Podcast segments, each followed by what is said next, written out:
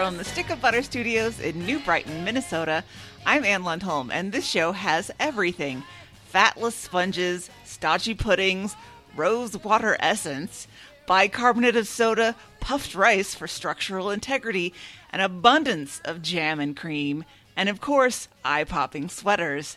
We're finally doing a deep dive into the Great British Bake Off as we dissect the first episode of the 2021 season. And joining me today are a couple of fellow Bake Off enthusiasts from Sourdough Studios in Detroit, Michigan. It's Meredith, the MBH Van Harn. Hi, Meredith. Hi, Ann. I'm so excited.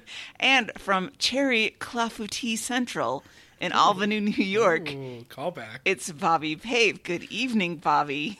Good evening, and you remembered. I did. I never forget a person's favorite dessert. I am excited to have this discussion with the two of you. I have many thoughts, and we have, I think, a surprisingly large subset of Tishi listeners who are experienced bakers and consumers of the show, so it should be a fun and fruitful topic. So we'll start with a little small talk or let's be honest, a lot of small talk. We'll check what's in the mailbag and find out your pop culture obsessions. We'll share our thoughts, hopes, and dreams for this season of Bake Off, and we'll make some Tishy recommendations. Gosh, I wonder what it will be, and let you know how you can get involved with the show. All right, let's get into it, Bobby. Take us to small talk. I will happily do that, and I've got all sorts of things that I need to catch up on because I have not been on the last couple of weeks. But before I do, and there's something on here that I don't know that I understand. Uh-huh. I I don't know you as being fallible, and so it is confusing to me to see you write that you have an apology for Jeremy. Oh God, I don't know if I want to be thought of as infallible. I mean, I do, but I don't. Like I do, but it doesn't make me more lovable to be infallible. I do. I have to apologize to Jeremy because he said on last week's show, which was very enjoyable to me to listen to. Um, I always love it when Jeremy makes an appearance. He had kind of a grievance. He was sad that he hadn't been invited to be on our space movies show because he is Mr. Space. And the fact that we didn't invite him made him feel a little bit left out. And so I wanted to say, I'm really sorry, Jeremy but I didn't think you liked movies. Christy always says that Jeremy like doesn't like plays and shows mm-hmm. and stuff because he doesn't have the attention span because he's uh, his brain is so busy he doesn't want to sit and watch a thing. So I didn't think Jeremy watched movies, space or not, because I did in fact think if we should get him involved because of the topic. If it had been space, absolutely, but space movies, I thought he wouldn't want to do that. So well, sure. and that's like watching five movies. It's not a little bit of work, you know. Right. It's a lot to sit through sometimes. Plus, I mean, if we added Jeremy, it would have been six movies. Yeah, the it's show would have movies. been three hours. Mm-hmm. Not that there's anything wrong with that. No, of, of yeah. course not. But I, I just want to say, Jeremy, I love you. You're my partner in space nerdery, and we should have had you on. So Consider yourself seen and acknowledged. We should definitely do a show about dads, but just not invite him. Let's just have you and me and. I'll talk about what it's like to be a father. Oh, absolutely. You know? Or uh, let's do a show about um, being Christian homeschooled. We won't yeah. ask him for that. Yeah. yeah, I do feel bad for Jeremy for how much of 6,000 years of world history he's missed. um, and you know what? I, I have an idea. Um, we should get Jeremy a present uh, to for our, you know as an apology gift. That's an appropriate thing, right? Mm-hmm. I mean, I bought the girl downstairs a bottle of wine True. when I was too loud, so why not buy an apology gift? Um, I have a thought. I actually thought this after hearing the last episode, which, by the way, I don't know why you would hear this and not have heard the last episode, but you should. It was delightful. Jeremy is delightful. As I told you all the other night, it's the best episode that I was so glad I got to just listen to because if I had been on it, I would have had nothing to contribute. Um, we should get him a second tarp. You know, he's been sleeping out on a tarp. yeah. And I was thinking maybe one for under and then another one for over. Is there such a thing as a padded yeah. tarp? Or does at that point does it just become like a mattress roll? Sleeping hmm. bag. It's kind of a quilt. Could get my mom in on that, maybe. Ooh. Space quilt. Yeah. Oh my gosh. I'm almost done with the quilt that I'm working on. Well, All right, I'm going All to right. think about this. Okay. Don't let Jeremy listen to this one because in two and a half years he's getting this quilt. can you make it silver and reflective? I'll make the back retain reflective. Yeah. uh, so like just uh, you're gonna quilt a bunch of emergency blankets together. yeah. Uh-huh. I'm sure you can get that material somewhere. Sure. I'll just hang out at the finish line of a marathon and see what's left over. yes. There you go. Pre crinkled for your enjoyment. Uh, okay, so Jeremy, we're sorry. And sorry. I think by extension, we're all sorry. Did you hear that, Jeremy? Nobody else will admit to being sorry but me. I'll never Uh, apologize. One other asshole who definitely won't apologize is Bear. You guys, uh, Bear is going to be the death of me. Are you having Um, some regrets lately? no, but some headaches for sure. Um, one of the reasons I wasn't on the show last week is because I was busy tending to Bear's poor digestive system, and I think, I think what he did was he ate some champagne cork.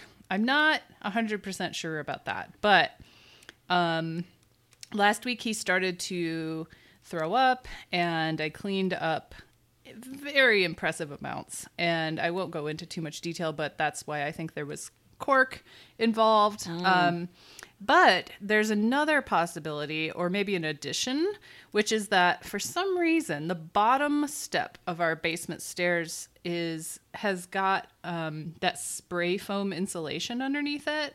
It's like basically underneath the, the the whole entire bottom step, and I don't know why.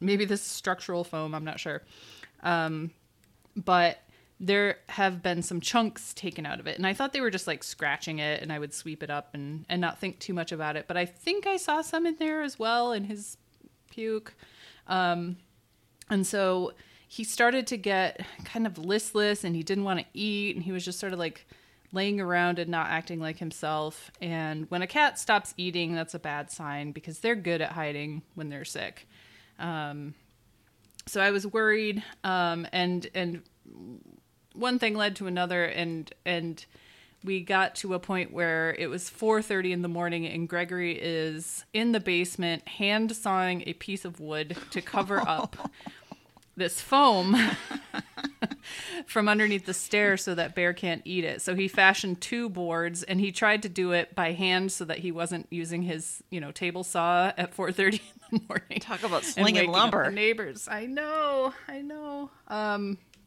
and so he's like sanding it by hand, and um, and and and you know that that probably needed to be done anyway. Like I don't know what that stuff was. it was healthy to even be around. So I'm glad that it's covered up. But I ended up having to take him into the vet, and they weren't entirely sure. But we gave him some uh, anti-nausea medicine and, and sent him home.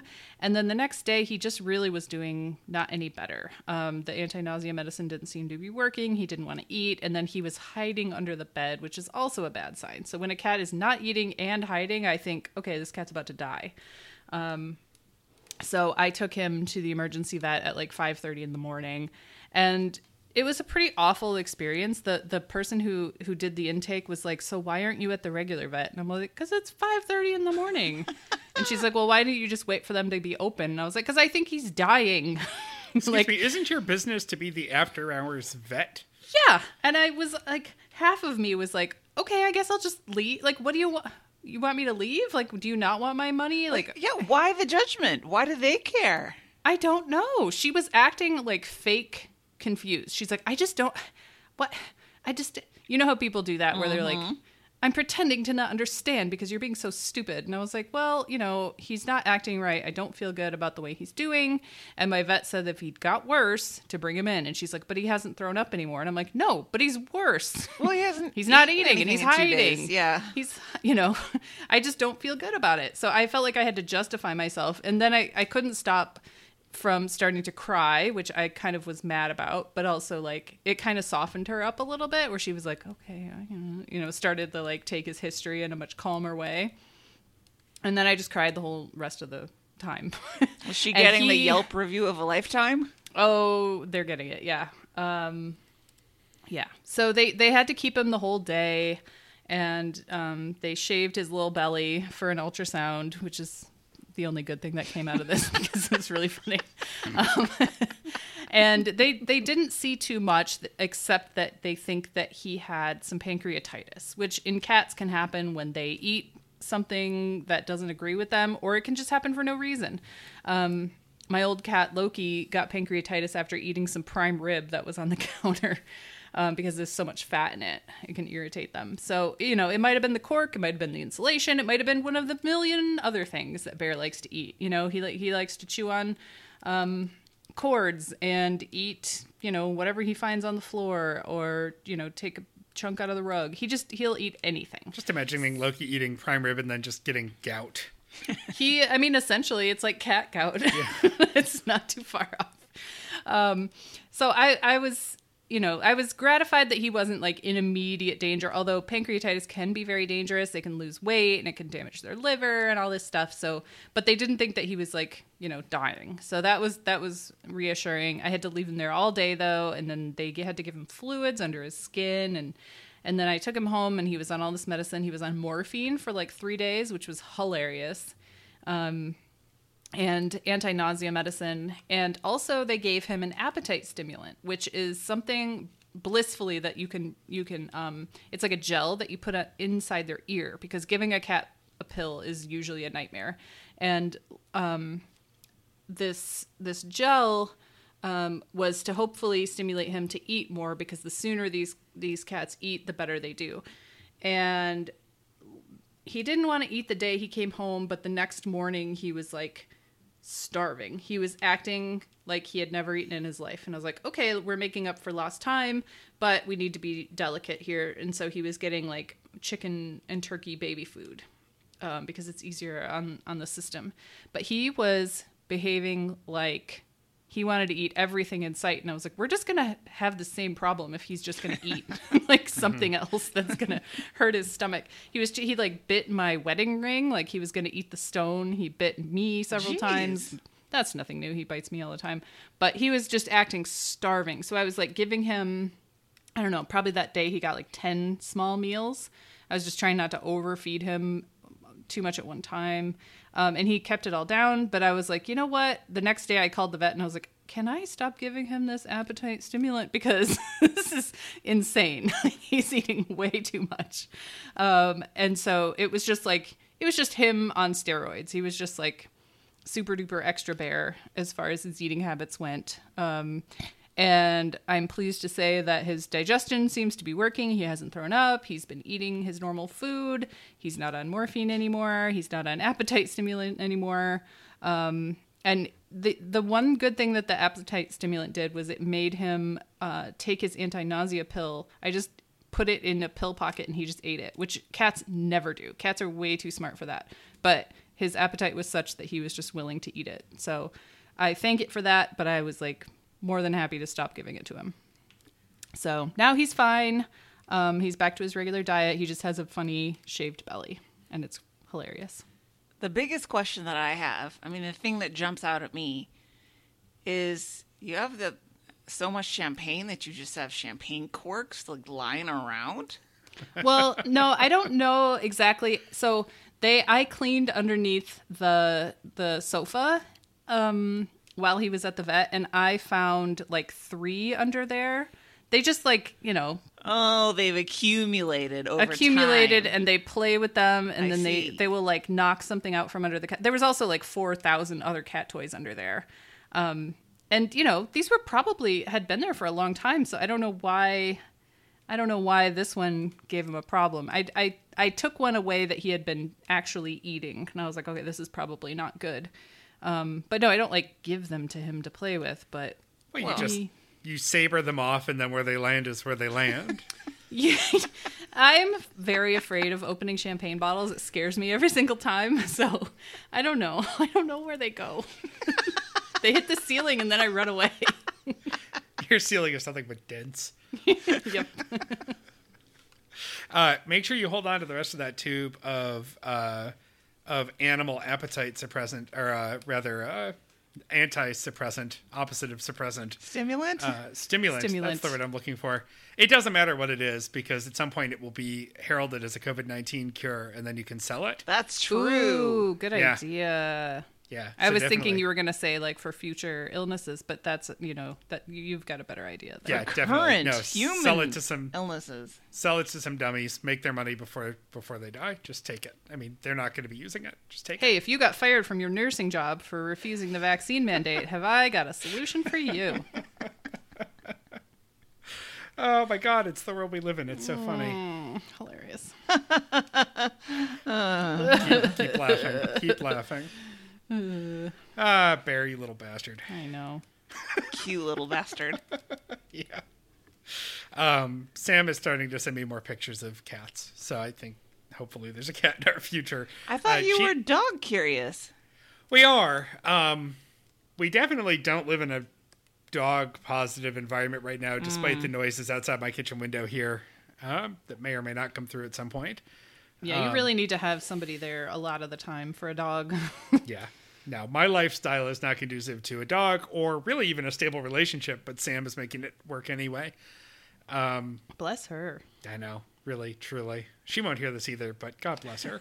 um, and uh, yeah, cat, cat. She can handle a cat. I can visit a cat. She sent me a picture of a kitten named Yoshi last week that was just adorable. And by the time I even clicked on it to go look at the listing, uh, Yoshi was gone. So Yeah, we don't want a kittens kitten. don't last. We- Don't we- get a kitten. Get we a can't handle. three-year-old No, we, cat. we want an Oh older cat. We yeah, we did that with Cupcake was six when we got her. We'll do that again. But yeah, uh, yeah. So um, Meredith Speaking says, of- "Don't get a kitten." Don't get a kitten. He's not even a kitten anymore. He just had his third birthday, so go higher than three. I don't know. he's always going to be a kitten to us. I know, and me and himself.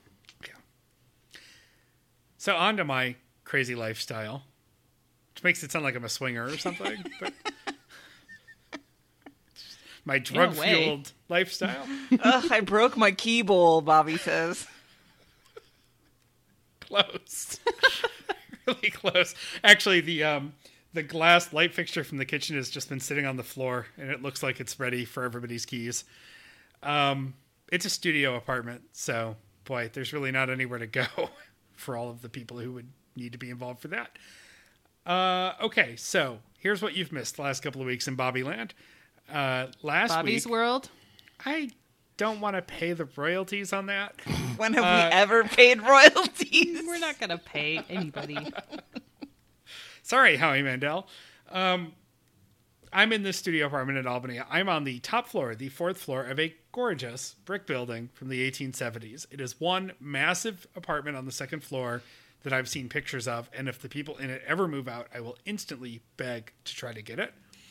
And then seven studios. There's one on the first floor, like garden level, and then the third and fourth floor are just three studios stacked.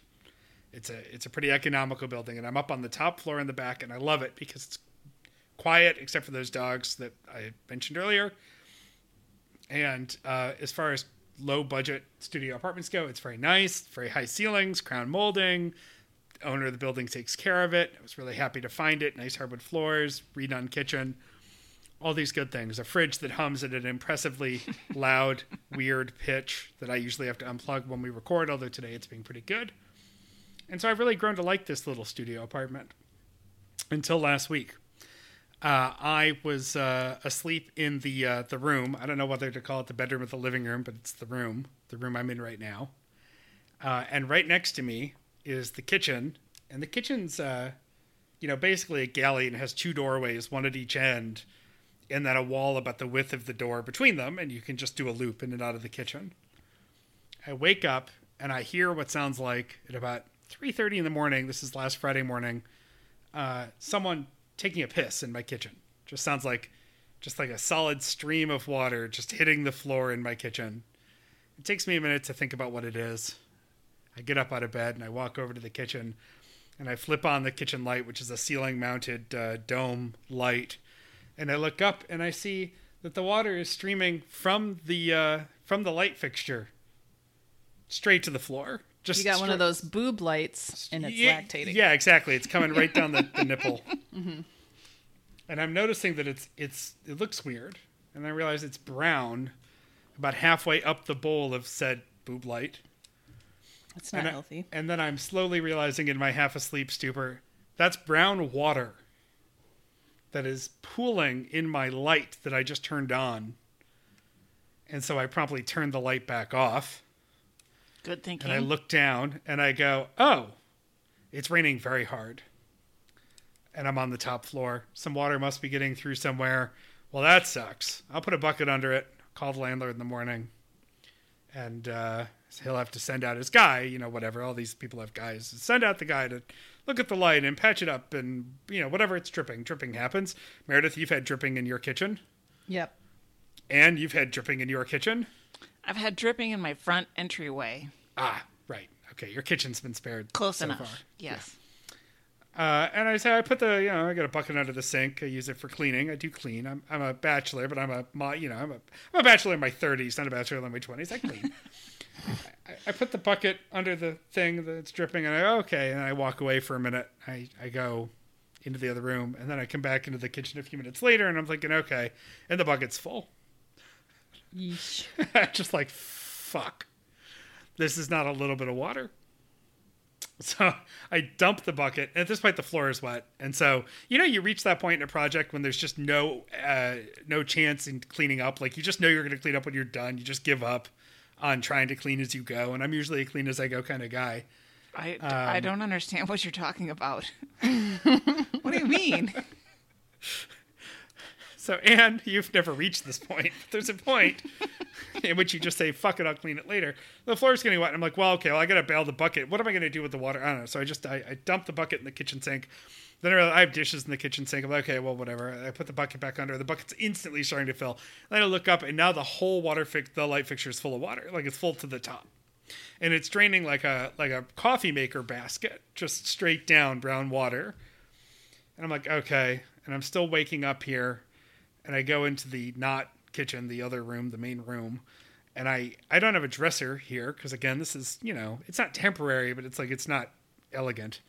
I dump out a bin full of my clothes, like one of these big plastic uh, sterilite bins, and I bring it in and I put that under there. It's a 14 gallon bucket bin, and I'm like, okay, well that'll buy me some time, and uh, it starts filling, and then I look up and I look around and I realize the water is also kind of coming in on the edges of the window a little bit. Oh, boy. And uh, and I'm like, okay, well, all right. So I I'll put a cup, put a pan and another bucket under the windowsill, and it's catching most of that. And the windows uh, open a little bit, so most of the water is actually going right back out the bottom of the window, which is fine. It's not blowing in rain, so that's fine. And then I think, okay, sterilite buckets under there should be good now. I'll just I'll I'll get back up in a little while and uh, I'll just I'll just get up. Like, what what are you gonna do? It's gonna keep raining. I I can't. There's nothing else to be done in the middle of the night. So I go back to sleep, and I get back up uh, just under an hour later, 45 minutes later.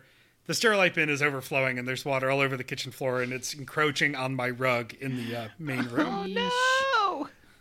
And I think to myself, well, that's what I get for going back to sleep. And so I get up and I bail out the big sterilite bin with the bucket into the sink. I move my dishes out. I find another bin. I throw them in the bin. I throw them in the tub. I realize, okay, now the tub is now contaminated. Like now, I now that I just have to take over more land. And so I just I'm clearing out the kitchen. Like I had already unplugged a couple of appliances just to be safe. But I'm like, okay, the coffee maker, the toaster, they gotta go. Unplug the microwave. Everything's got to be unplugged except the fridge because I'm not losing all my food if I can avoid it. And the water wasn't over there yet. And then I look up at the crown molding and I see that water is just running down the sides of a couple of the wall, like spots, a couple of the walls. Hmm. And in one spot between the fridge and the door to the apartment, there's a big welt on the wall of water that is dripping behind the latex paint and pooling and the it's just growing like a pimple or, or like a I don't know, something else equally disgusting. It's just a sack of water is growing behind the wall. And I'm like, Jesus Christ. Okay. Mommy, mommy. Yeah, exactly. What, what do you do at this point? And then I look over. There's one wall. The wall in the kitchen that's between the two doorways is brick. Uh, I don't know why. it's it's an accent wall. I, I assume that it's part of the structural integrity of this old brick building. And I look over and realize water is sheeting down the brick like a water feature. Like if it was in the front lobby of a dentist's office, it would look very like it belonged there. And I'm like, okay, well, I don't even know where to start with that. I tried to put a towel against it, figuring maybe I could siphon it off. And all it did was soak the towel instantly. I'm like, okay, I don't know. I kind of give up. So I just start bailing out this 14 gallon thing. And I just bailed it every 20 minutes as it was starting to get full for a couple hours. Stayed up the rest of the night. And finally, at about 6 a.m., I called my landlord and I was just like, the rain has stopped. The water dripping has not. Uh, you need to get over here. And I'll use his name just because it's incredible. Felton, my landlord, who's actually a super nice guy, comes over shortly thereafter and he gets out a ladder and he goes up on the roof from the access point in the main stairs and he comes back down and he's holding the drain from the roof drain and it had just leaves just perfectly adhered to it in such a way that it had completely clogged. There wasn't a big cluster of crap up there, but just like three leaves had just so perfectly stuck. Ugh. Like banana leaves over a tiger trap? Yes, yes, exactly. And his jeans are wet up halfway up his calves. Mm. And there was a pool of water that was just sitting directly over my apartment all night. And that's what was draining through my light fixture and then through my walls. It ended up also including some of the ceiling in the main room and a wall that it shares with the kitchen. Thankfully, it didn't get any of my electronics. It got a little bit of my rugs. Sam bought me this cheap black and white shag rug for this apartment, and um, it's pretty much disposable, so it's okay. Um, nothing was destroyed of mine, really. I destroyed one nice towel because at one point I was just trying to mop up water. Um, and these Sterilite bins, they're still sitting in here. I don't think I'm ever going to get the funk out of them. So I think they're just going to go. Like, Yeah. I feel bad about that, but I don't. Somebody can have them if they want them. I might get rid of the bucket too. I think the bucket's probably just served its time. I don't think I can use it as a cleaning bucket ever again. And uh, yeah, Felton found some more towels downstairs, wiped down my floor. Once he did that up there, it stopped draining about an hour later. Handyman came over, looked at the light fixture.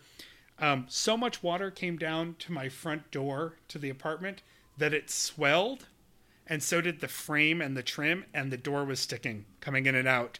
Just uh, just last night, a guy came by and like shaved down the door so that it doesn't stick. Like it was bad. Like I had to kick it open. Um. So yeah, I now live in Waterworld. Um, Welcome. it's great. it smells. Uh, it definitely smells like wet wall. uh, and this weekend, uh, I will not be here. I will be in Boston, thankfully. Uh, this will be uh, having already happened by the time you hear this. Fingers crossed. Uh, a crew is going to come through and probably rip down my entire ceiling in the in the kitchen. Yeah. So uh, yeah, I think I just have to get some drop cloths or something for my stuff. But uh, yeah, I now live in Waterworld, and uh, I don't know. Go to the Facebook page where I will post a video of water draining from this thing, time stamped at 4:30 in the morning, and uh, you will see the bit of hell that I just like. In hindsight, I should have called the landlord a couple hours earlier. But in my mind, I was just thinking, well, it's just raining. It's raining hard. It's going to stop raining, and then the water's going to stop, and then it stopped raining, and Right. the, the water didn't stop. And you think by Yeah. the time he gets over here, it'll be it'll be done anyway. Right. I'm going to call him over and just be like, oh, a little bit of water. And then I realized 100 gallons later, it wasn't a little bit of water. Um, Handyman last night told me the, the girl who lives downstairs, the aforementioned uh, recipient of a bottle of wine for me when I first moved in, um, she has drop, drop style ceiling tiles in some of her setup for some reason. I have some in my bathroom. I don't know why. Uh, nowhere else. Uh, apparently, those got wet in her place, but otherwise, her place was mostly spared. So That poor woman, she's really having a rough time with you. uh, the moral of the story is I'm a hero. If I hadn't been home, can That's you imagine how much true. water would have gone down into the other units? Uh, so yeah, I mean, I'm I'm not saying that Felt owes me a parade. I'm just saying, Felton. kind of owes me a parade. Yeah. Yeah. At least a break on the rent. Um, he did um, buy four tickets to the Albany Symphony opening night concert, Aha! Good. so I may have earned a patron through my suffering. Um, but uh, yeah, and I felt bad for him honestly because like I own a house that's not quite as old as this building, but like if my tenant was suddenly getting flooded with water, I would hope that she would bail out the kitchen the way I did. Mm-hmm. So Yeah. she won't if she does. She doesn't listen to this. I know she wouldn't, but I hope she would. Why does this stuff never happen in the middle of the night? Is what I mean. Never. It always happens in the middle of the night. Uh, yeah. I I mean, did too. It's like a law of nature somehow mm-hmm. that this is always going to happen when you are absolutely at your lowest witted. Yep. I mean, I'm usually, but yeah, I was so disoriented. like I thought I was like not hallucinating, but like I was trying to remember. Like Well, it's had very I confusing. had I been drinking? No, I hadn't been drinking. Is that me peeing? No, it's not me peeing. Is like there someone in my kitchen peeing? right there's that too. Like I'm working through all of the, you know, all of the options. I'm I'm going through my rotation here, uh, Mm-hmm. and nothing nothing registers. And then the light thing, like it's flooding, and yet I still had the the uh, mindset of, oh, I better go get a piece of tape to put on the light switch so no one turns on the light. We did the same thing. Although you know when the when the contractors from the insurance company came, um, they're like, you know, the light would have been fine. Like it's not gonna. Yeah. It, it would short out if anything. So Right. I wouldn't worry about because I was like, is this gonna burn my house down? Well, that's what we're taught. "Nah." Water and electricity Yeah. don't mix. I think that's actually a good lesson. Yeah.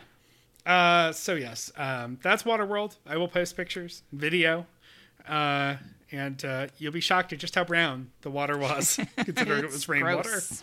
It looks like sewage, but it's not. Uh, and then more things from the last week because that wasn't enough to frustrate me and ruin my life. Um, I am I am Mac loyal. I've been Mac loyal for how long? I don't know, over a decade, well over a decade now, 15 years, something like that. And I've had a MacBook issue that that is really making me question this. Um, yesterday morning, I was at work and I had my MacBook on a little stand and into a second monitor as I often do, and just suddenly it just dead. No explanation, no nothing. Just Weird.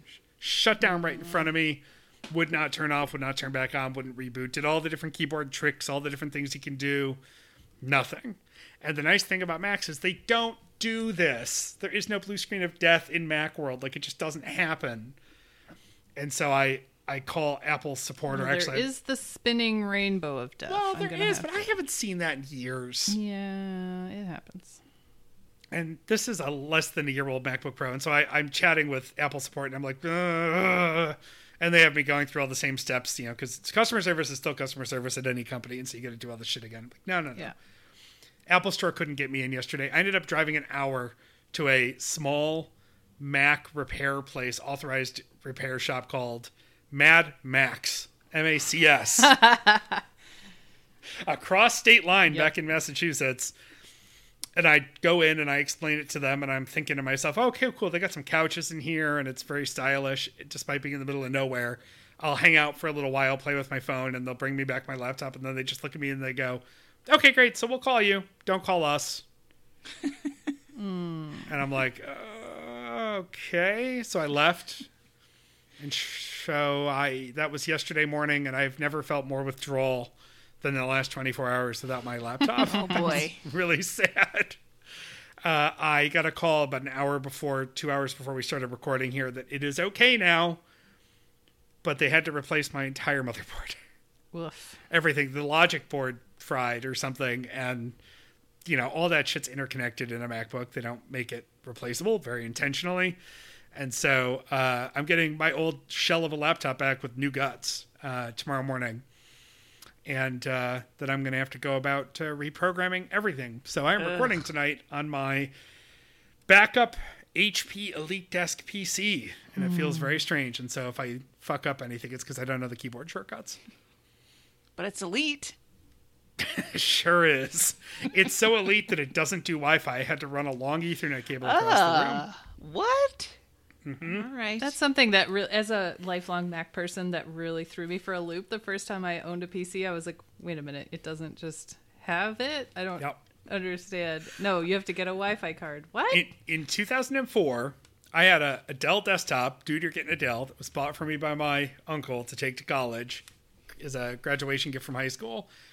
and I had to buy for it a wi uh, not a Wi-Fi card. I had to buy for it an, uh, an Ethernet card because it still had just the phone jack. Yep. And I bought a TV tuner card for it so I could plug coaxial cable into it and watch cable on my computer. Wow.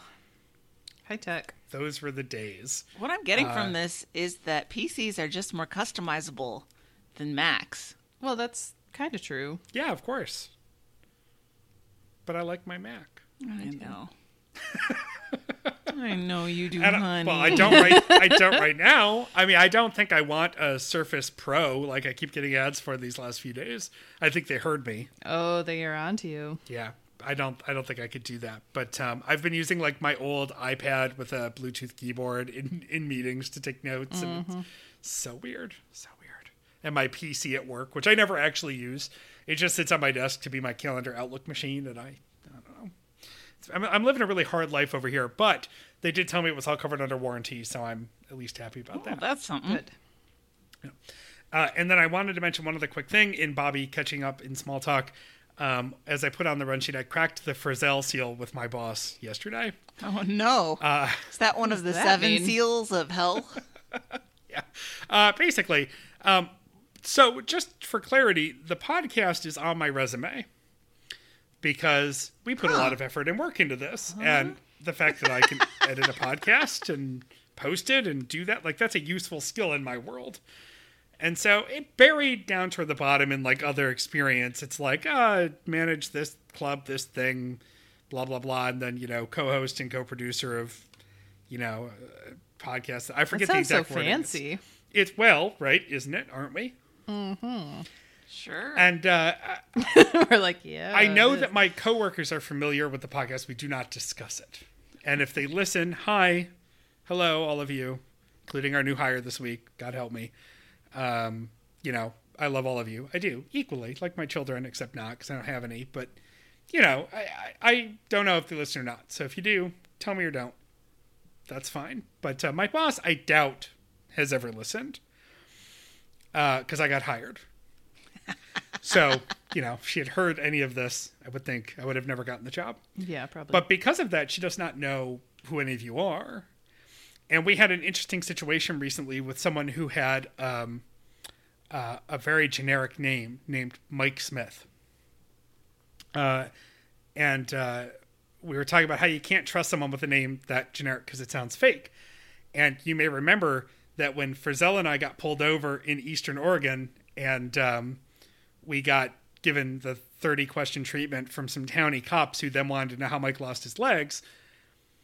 One of the reasons that they asked so many questions is because they asked who we were going to meet, and we were going to meet Frizzell's friend, Mike Smith. Oh right. And so I was just like, Sure. yeah, funny thing. I have a story about someone not believing me going to meet a Mike Smith. And then I realized, shit, now I have to explain who Mike Frizzell is. Now I have to explain why we were driving from Texas to Seattle. Now I have to explain why he has no legs. and then I just stepped back with her and I was like, so I have a friend who's a convicted bank robber with no legs. And then she just looked at me and I was like, give me five minutes. so there, I, it just occurred to me there's uh, and rest in peace mike. It, it it made me realize that there's no telling a mike frizzell story without telling the mike frizzell story. Nope. You need you have twenty to start minutes. from the beginning. Twenty minutes to preface anything you're going to say about Mike. uh, that's that. All right so now you're all caught up. That was small talk with bobby. Sorry for filibustering but it was important. These are things that people need to know. Oh my goodness. I mean, you've had quite a time, and and really. beyond that, you've been busy too. You've had a lot going on with work and your usual toing and froing. You're having a Uh-huh. rough time. we are doing a lot of cool shit at work. Um, we are doing some really awesome diversity initiative stuff that is more than lip service, and it's very cool. Um, our first concert is next weekend. Uh, and I managed to weasel my way into the local business journal uh, by taking an initiative that we were already going to do anyway and acting like it was news, and they wrote about it. So, uh, yeah, it's been a busy few weeks, but really good. Uh, and then tomorrow night, as you know, I'm going to a black tie super spreader event because apparently this massive fancy dinner that happens here every year is still happening. And so I had to run home to Boston last night to get my tuxedo because I'm not a farmer. Do you have a black tie mask that you can Um, wear? It's not that kind of party. Just back to the key bowl thing. No, no mask. No. Um, oh, oh, you mean like a COVID Like a- mask? yes. You know, I don't. I have a blue mask with white polka dots, and I think I'm going to wear a blue accents tomorrow, so I think that'll Hmm. work. okay. Yeah. Acceptable. I was sort of hoping for like a red sequined number. Oh, yeah. Back to my jazz choir days. Oh, oh, oh! You could get the vest with the red sequins. Oh, amazing. So I do actually. I have two options for tomorrow. I have a. I have the the black tuxedo. You know, the very standard. Uh, I have the cover one or the vest, so I could alternate. You know, I could do either one, or I mean, or both if I wanted to really be prepared.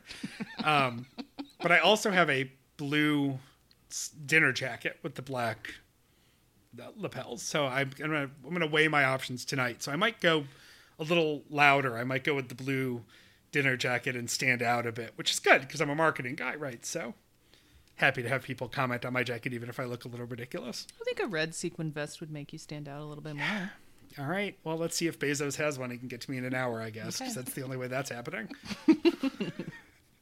Let's move on to the mailbag. Uh, we got some amazing throw your phones this week, you guys. Um, thank you, everybody who emailed us. There were so many people.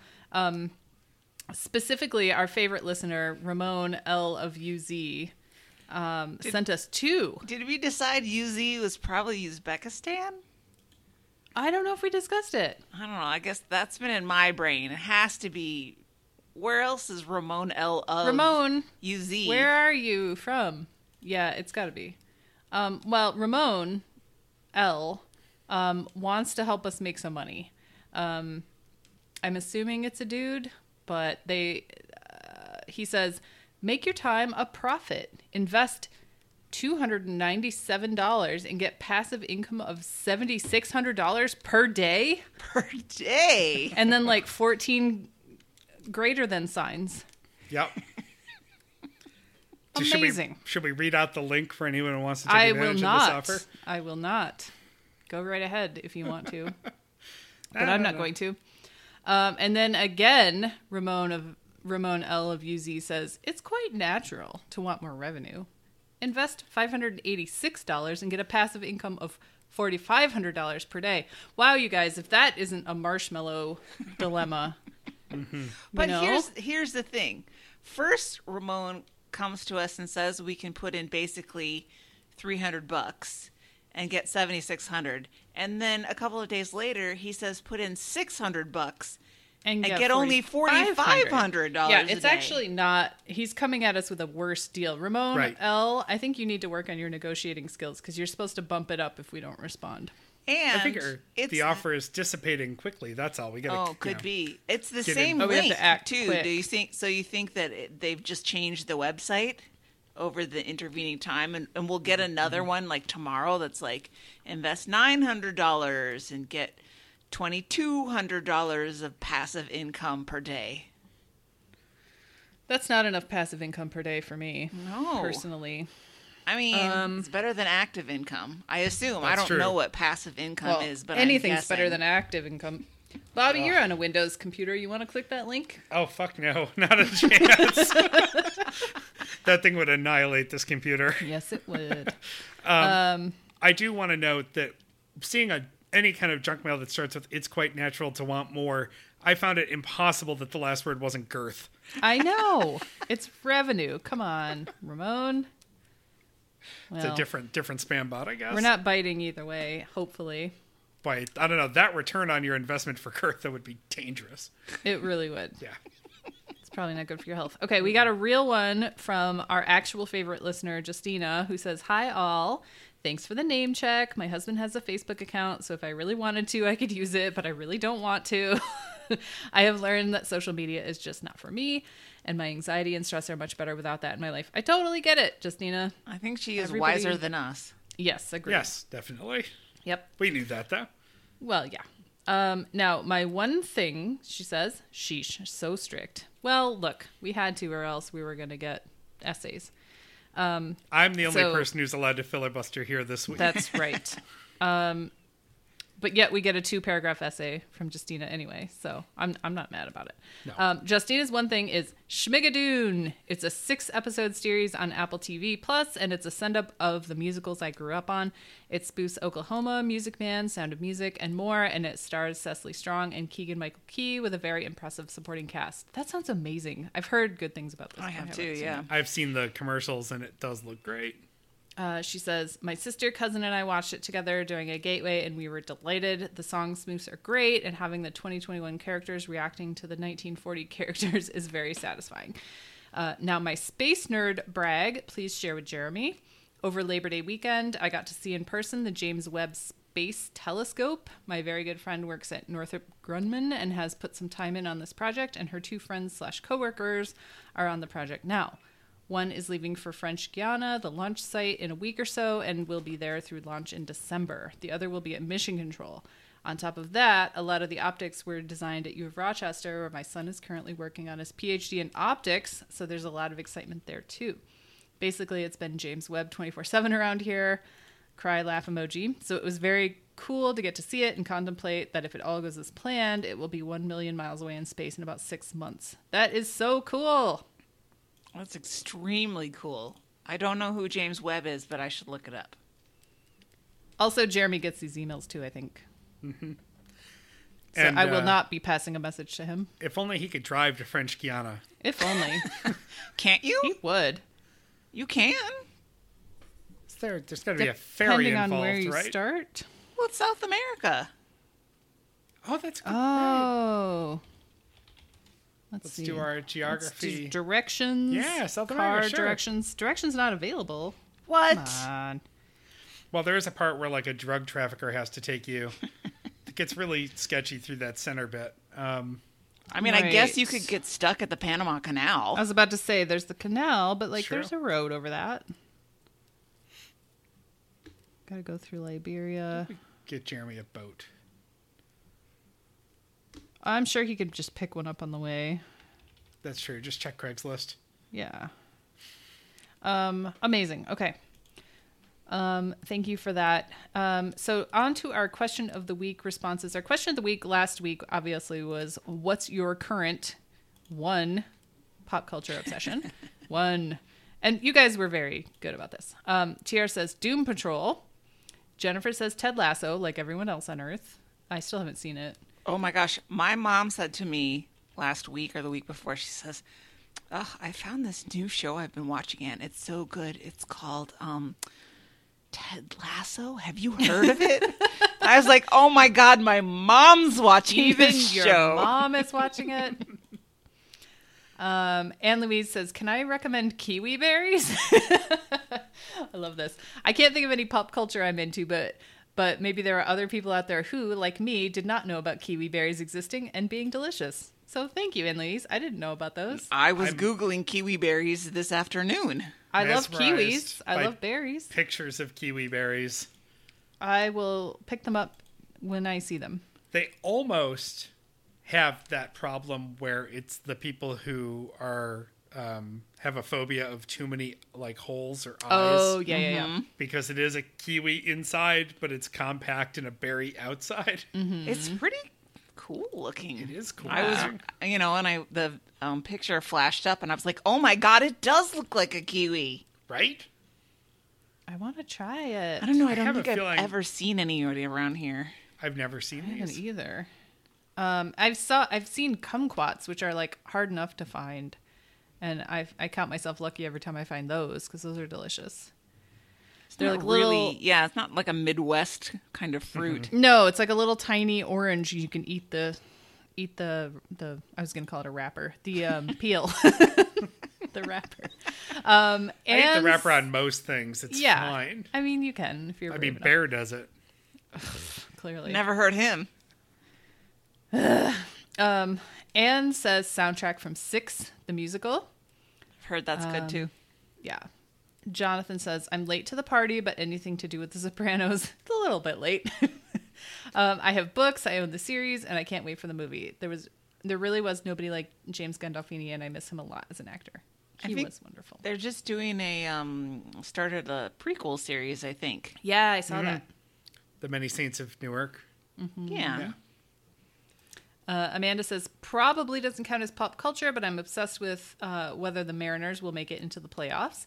If that doesn't happen, then Great British Baking Show watching will commence. Well, that, that you could do both, I don't know. I don't understand how those are mutually exclusive, Yeah. Amanda. unless she's watching like Mariners constantly. Well, there is a lot of Mariners, There and they are weirdly on the cusp, uh, way over kicking their abilities, but it's working.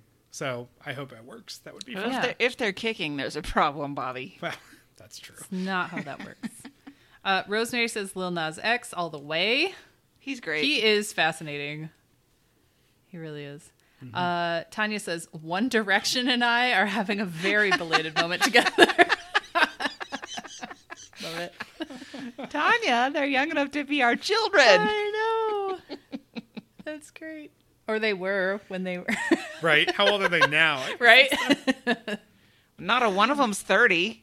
So, yeah, technically they are oh, young enough to be my children anyway. You can hear the keyboard on this PC. How old are the members of?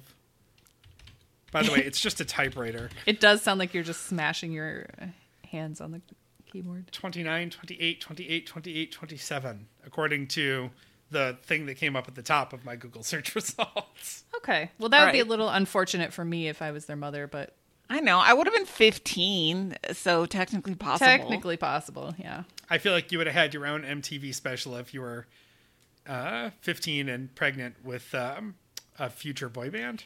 I would have been but- forced to give birth by the Republicans. If you knew, though, that your future child, your child was a future um, megastar, that would be mm-hmm. an interesting series. It's kind of Terminator, though, isn't it? I don't like it. And Sarah Connor knew that John mm-hmm. Connor would lead the revolution or whatever. I think it just makes you Earl Woods. anyway, All right, finally, Lane says small town news on HBO Max. When I saw the previews, I thought it was a mockumentary, but it is indeed real. Warning, if you are still scarred from the 2020 election, it may trigger some anxiety. I am. Thank you for the warning. Yep. Don't need to see any more of that. Nope.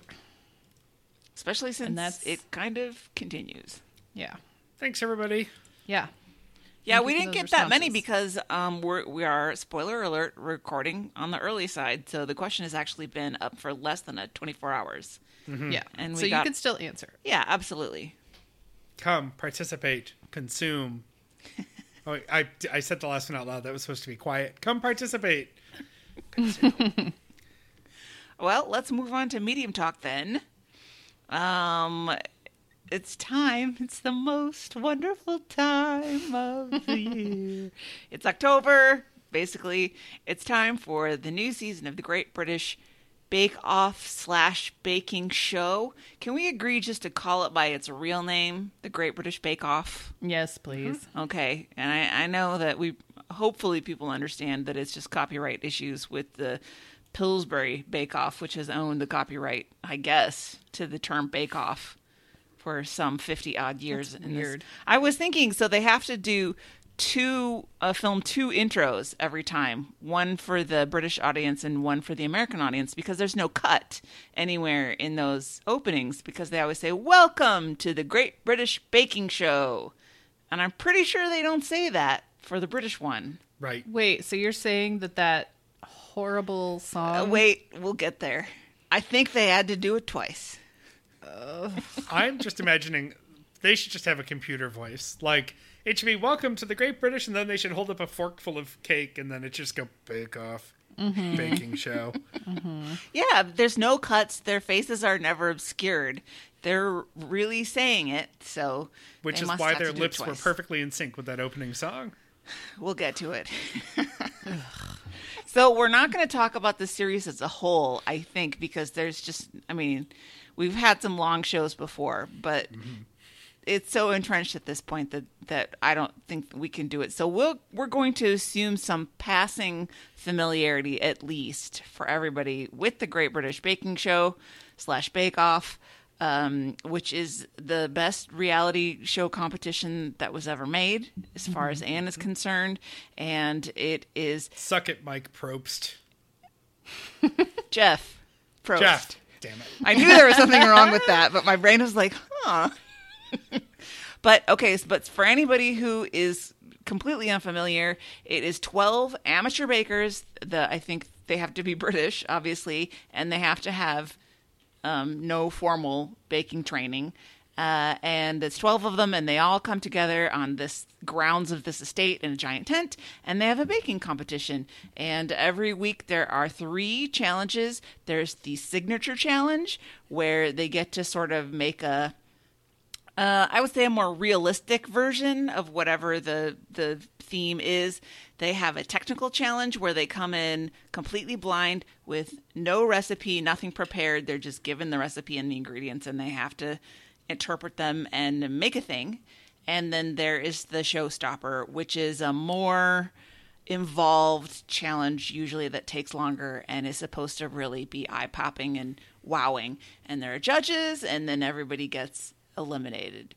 And um, the best thing about the show, I'll just say, is that the casting is not done for drama. Because I, I can't get with Hillary, and I'm not criticizing her for it, but she loves the Real Housewives and all of that, and this sort of social drama shows, and I just I can't. Um, I don't want to see rich people being mean to each other. I want to see good people who are working and letting the fruits of their labor speak for themselves, and that's entirely what the show is. Yeah. Totally. It's, there's no backstabbing. There's no I'm not here to make friends. Uh, there's no you, you don't know me, bitch. Or there's no table flipping, except maybe by accident. There could be some table flipping sometime in the future, I guess. Um, but it's just lovely people, and there's no prize other than a glass cake stand. There's no money, no contracts, no nothing. And some of the contestants have gone on to make careers in the field, and some people have just gone back to their lives. And that's great. It's all about the uh, achievement and the accomplishment of being in the show and not about what the show will lead to. So, I believe this is the 10th series or the ninth series or the eighth series. They, they call it the 10th year, don't they? I think They it's do. 10th. There It's are season nine on Netflix for whatever that's worth. There are, But I, I know there's some missing two ones. unaired series Yeah. that, for whatever reason, have never made their way to the United States, and you can And if- get them, you know, You on have to whatever. torrent them. Yep. But uh, I'm lawful good. We all know, so I haven't seen those. Um, so whatever season it is, I feel like our, our boy Ramon has a link that you can I'm click sure. on to get Probably. Ramon could- take care of us. They aired in Mm-hmm. Uzbekistan, so as long as you don't mind, um, they're dubbed. Subtitles, yeah. Um, but so we're just going to talk a little bit about how the first episode of this season shaped up and what we think uh, or what we're looking forward to, and then maybe we'll revisit throughout the season. Um, we'll see how we feel about it. I think for sure once we get to the end, we'll have things that we want to talk Yeah, about. we'll have to. I think there's going to be an update in the middle. I, I don't think we can hold our tongues that long. Yeah, I think so. Yeah. It's just it's a fascinating show. All right, let's talk about the opening. Do we have to? That's a minute and 40 seconds I'll never get back. Oh my Correct. goodness. It was so painful. So they if you haven't seen it, it's the whole, you know, cast of hosts doing achy breaky heart, but with cake. Achy breaky tart. You break your tart. Don't Yeah. don't bake my tart. Yeah, it's just horrific. And like they're all I mean, the only funny part was Prue sitting at the drums. with the mustache that's falling off. Yeah. Yeah. Um, but otherwise, like Paul is pretending to play guitar, but he's not even moving his left hand. Like it's not. e, He's not even pretending to change. It was just so bad, and they're wearing terrible wigs. Oh, I hated it. It's that there's a there's like two distinct veins of British humor. There's super super dry, and there's just really silly, really weird stuff. And I would add a third, which is men dressing up as women. does, I, okay, doesn't that fall into the weird part? Well, that's just British. I mean, Uh, that's just British humor. That's just what that is. Yeah. I, I guess. But this is um, s- very absurdist, is how it runs Yeah. on Bake Off. And uh, Noel and Matt, our hosts in particular, um, have a very silly bent. And so they do con- some kind of weird stuff, but I just don't need to see British people in wigs line dancing ever again. No. That was. I mean, I Mullet, do, mullet do, wigs. They were mullet wigs too. do British people laugh at that? Because it was so cringe. Ugh, it was painful. All right. Well, that was only the first two minutes, but uh, let's. Why don't we do a quick shot through uh, the contestants? I don't really know how to do this. Like, do you guys have any people you want to talk about? Sorry, I'm just trying to picture the guys who host Top Gear doing Friends in Low Places. I think we can go down your list in your spreadsheet. All right. Well, I, and I apologize if I'm um, being reductive about any of them because I just jotted down the things that you know seem to be um, like the one-word descriptors of these people. Uh, You mean the descriptor meh? You think that might have been reductive? no, I mean, I think that's it's accurate. The- That's about his cake. Oh, oh, that's sorry. That's in my notes. I didn't put those. I didn't put my op- op- impressions of the contestants on the spreadsheet. I have some personal notes as well. Um, so they always have like a really pretty woman, and that was Crystelle Absolutely, she's gorgeous. uh, of Indian descent. They always have at least one person also of of um, East Asian descent. Is wait West Asian? Wait East Asian? I never know the Indian subcontinent. Uh, whether it's Indian or Pakistani or somebody, they always have at least one person like that. So she f- hits both of those particular boxes. Uh, Jurgen is uh, originally from Germany. I don't understand um, exactly how the criteria go. That he's obviously not British, but he lives in. Well, he must live there. Yeah, He he must. must be I a can- resident. I can tell you from my extensive research, oh, good. Jurgen moved to the UK in 2003, so he's been there a long time okay. and lives with his wife and son overlooking the sea. Uh, in Oh, we saw that because they were playing the trombone together with their rabbit. Right. Our Nothing says- rabbit what was Humphrey. Humphrey. But uh, yes, I, I have that. I also have everyone's ages just because that was something else that fascinated me. And Jurgen, 56. Seems about right. Yeah. Seems about right. Yep. Um, we have to note that uh, Matt sings the Flintstones theme, the entire Flintstones theme to God. Jurgen in German. Oh I mean, his God. pronunciation was pretty good. I have to say. My favorite part of that was when Jurgen was like, "Well, I don't remember the text," and Matt goes, "I wouldn't call it a text." Um, we've got Tom, who is uh, in his 20s, I assume, Bobby, who I refer to in my notes as epic British nerd. Yep. Uh, yes, tw- 28. Uh, of the kind of Brit that's always nervously laughing after they say anything because they're just sort of embarrassed to be To having any, yeah to have anybody paying attention to them his family owns a model railway store and i was like that checks out Of course they do. that seems about right i don't understand how you make a living running a model is model railwaying that popular Does that make you a mini foamer? Oh. i i don't know i just don't understand it, how if the it- market can be big enough If you're in the trade, then I guess it's like any collectible buy sell. Like, you can own a baseball card shop. Why not own a. I mean, I guess how many of those are left? But, like, I don't understand how those exist either. he's big on eBay, is I guess what I'm saying, or whatever the British version of eBay is. Right. Well, they show him in the store, like carefully hanging up new pieces of tiny locomotives on, in the displays. So they must have foot traffic. Looks like someone who's going home to his collection. Yep. Definitely. Yeah. Yeah. Seemed like a very nice young man, though. Yes. Um, Amanda is uh, the mo- a mom type, like sort of late 30s mom type, who is a detective with the Metropolitan Police. And I'm like, oh, well, that's how she got cast. Uh, Clearly. Late 30s, middle aged momish type. Totally. Always have- 56. What? I'm just going with what inews.co.uk is telling me, but Wow. it says she is 56. She is not. I I am not the journalist here. I am the messenger. All right. She swims in those freezing cold waters. It must be doing something for her. Yeah. Uh, Rochica Uh, I wrote down big hair and bold fashion for her. She's beautiful too. Yep, she has amazing hair and just that eye popping like um, she called that like a goldenrod blouse. Mm-hmm. It's like you'd never miss her anywhere. Uh, I haven't got a real good sense of her personality yet. Um, Maggie, who is a retired midwife, uh, probably the oldest of the contestants, and they could not shut up about how much she looks like Prue. That's gonna mean, get old real fast. It's gonna get old. It's not untrue.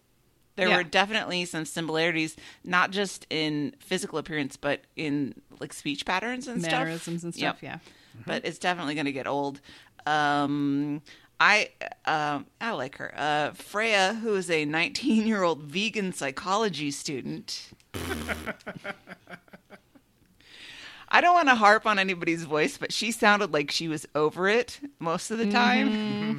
and she had that kind of northern that northern accent, Yeah. she- that really nasally thing going on. I was like, Oof, okay. Horse girl. Yeah, I don't know how you could be in this competition and bake vegan, but we'll And that is see. to say, she is a horse enthusiast, not that she is the features of a horse or something like that. I predict she won't last super long. Yeah. Yeah, I don't. I don't think so. I do they have when they set the technical challenges? Do they make them all vegan so that she won't Good question. compromise her principles? I don't understand how that would work. They can't do that. They can't. She'll just have to cook with eggs and not eat them. Yeah, Yep. she's going to have that dilemma of not being able to taste something at some point. It's Mm-hmm. going to be problematic. Yep. Uh, we've got George, who is a Greek slash Cypriot. I don't know exact that they said Greek Cypriot bakes, so I don't know um, I exactly mean, where he Cypriots are comes kind down. of also Greek, aren't they? Greeky from from that area. Um, that's gonna be tough on him if he survives because Paul Hollywood spent I think five years in a luxury resort on Cyprus Yes. as their baker of residence, so he knows his Cypriot And he showed it off too. He was like, Sure does. Yep. Um, George has like four kids, like a bajillion kids, and Yeah. an incredibly cute fluffy dog. Yes. the dog is great. Uh, Lizzie is the designated oddball for the season. She has um, orange Princess Leia braids, buns. fluffy. I thought those were like I couldn't tell if that was her hair and it was dyed or if it was just an addition to her Princess Leia buns, like f- like feathers. You know, Yeah. like she pinned into them. Yep. But you sh- could tell she was quirky because her clothes matched Noel's clothes. Mm-hmm. Well, that's true. They were re- reverse images. So Yes. she had pink with black smiley faces, and he had black with pink smiley faces. think or so. the Something other like way. That. He I don't had black with some sort of bright colored smiley It was faces. Pink and black either way, but I don't remember which was which. Yep. And her uh, stated occupation is that she builds luxury cars. Wow, So she's an odd one. I need to hear more about that. She's staring into my soul right now. This picture of her is unsettling. She'll last a while because everybody would be too afraid to send her home. Mm, I hope I'm, I'm wrong. not convinced. mm, no. Hope Uh, I'm wrong. The last couple oh no wait we got more. Uh chigs is the new baker who's only been baking for a month. I mean a month a year. Month. we've got a few of those. He has so many quarantine hobbies that he picked up that uh i can't even list them all. And he is also, also, super adorable. very good looking and there have been comments to that effect. I don't think it's that flattering to say that he looked like a young de niro because de niro's n- not that hot. Yeah. But um i could i could see what they were talking about. Yeah but he seems to be kind of a sweetheart. Uh giuseppe who is the italianist of italians in the accent and the hair and the everything uh he is an engineer who has three little boys. And finally, we have Jairzinho, who is originally from Trinidad, and he is a gay finance manager from Britain. They typically don't make a big deal about having gay contestants. No, they glaze over that, which is kind of nice. Yeah, but The, the way you said it, I thought he only finances gay things. I, I guess they didn't say Well. he's a gay finance manager. I think they said he's a finance manager who lives with his husband. right. So that's what I took from it. Um, usually they they take a lot of care to get um, people from all throughout Great Britain as well as the former colonies. But I don't. Do they have anybody Irish or Scottish? think They so. always have at least one Scottish person. I don't think they I don't do. think so. But so uh, those are our contestants. And um, we're still in the point where we don't really know any of them that well because there are so many that we can't spend much time with any of them. I wonder if they started shooting before it would be easier or harder to travel from the former colonies. Like I don't know how the lockdowns happened over there. Like I assume everybody is vaccinated, but Yeah. but like maybe they couldn't import people.